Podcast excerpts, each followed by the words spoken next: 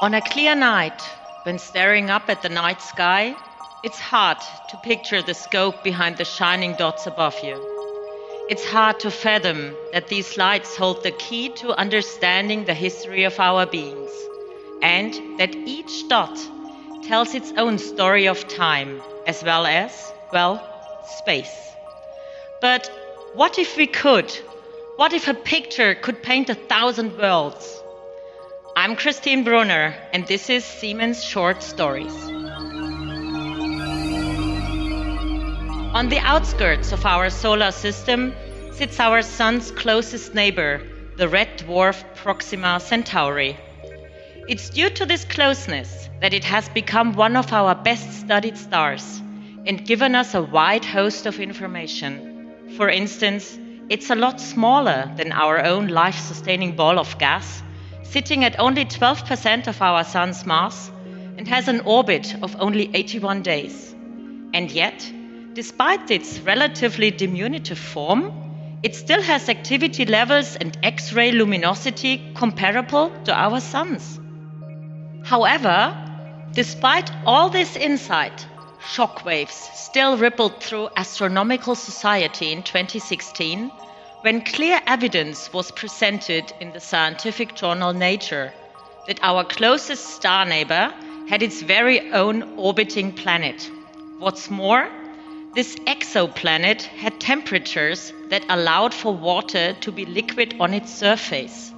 In other words, exoplanet Proxima b might be in a Goldilocks zone and the first planet other than our own that may be capable of sustaining life. That's kind of cool, isn't it?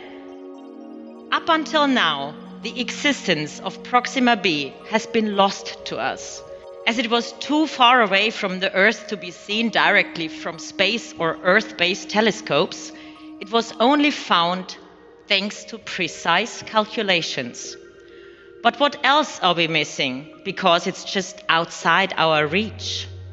These are the challenges that the next generation successor to the Hubble Space Telescope, the James Webb Space Telescope, hopes to address. For this dream to become a reality, software is key. Mentor and Siemens have been instrumental in helping bring the telescope to life. The integrated science instrument module in the telescope contains a complex mix of sensors, cameras, and electronics. And it was thanks to the extensive use of Mentor software that each of these elements work as one. Mentor's Tanner design suite was used to create the all important analog to digital converter array. This is what allows the photos taken by the James Webb camera to be turned into digital images which can be downloaded to Earth. They were even able to create a stable enough system so that the telescope can run on limited power and resources for its 10 year journey.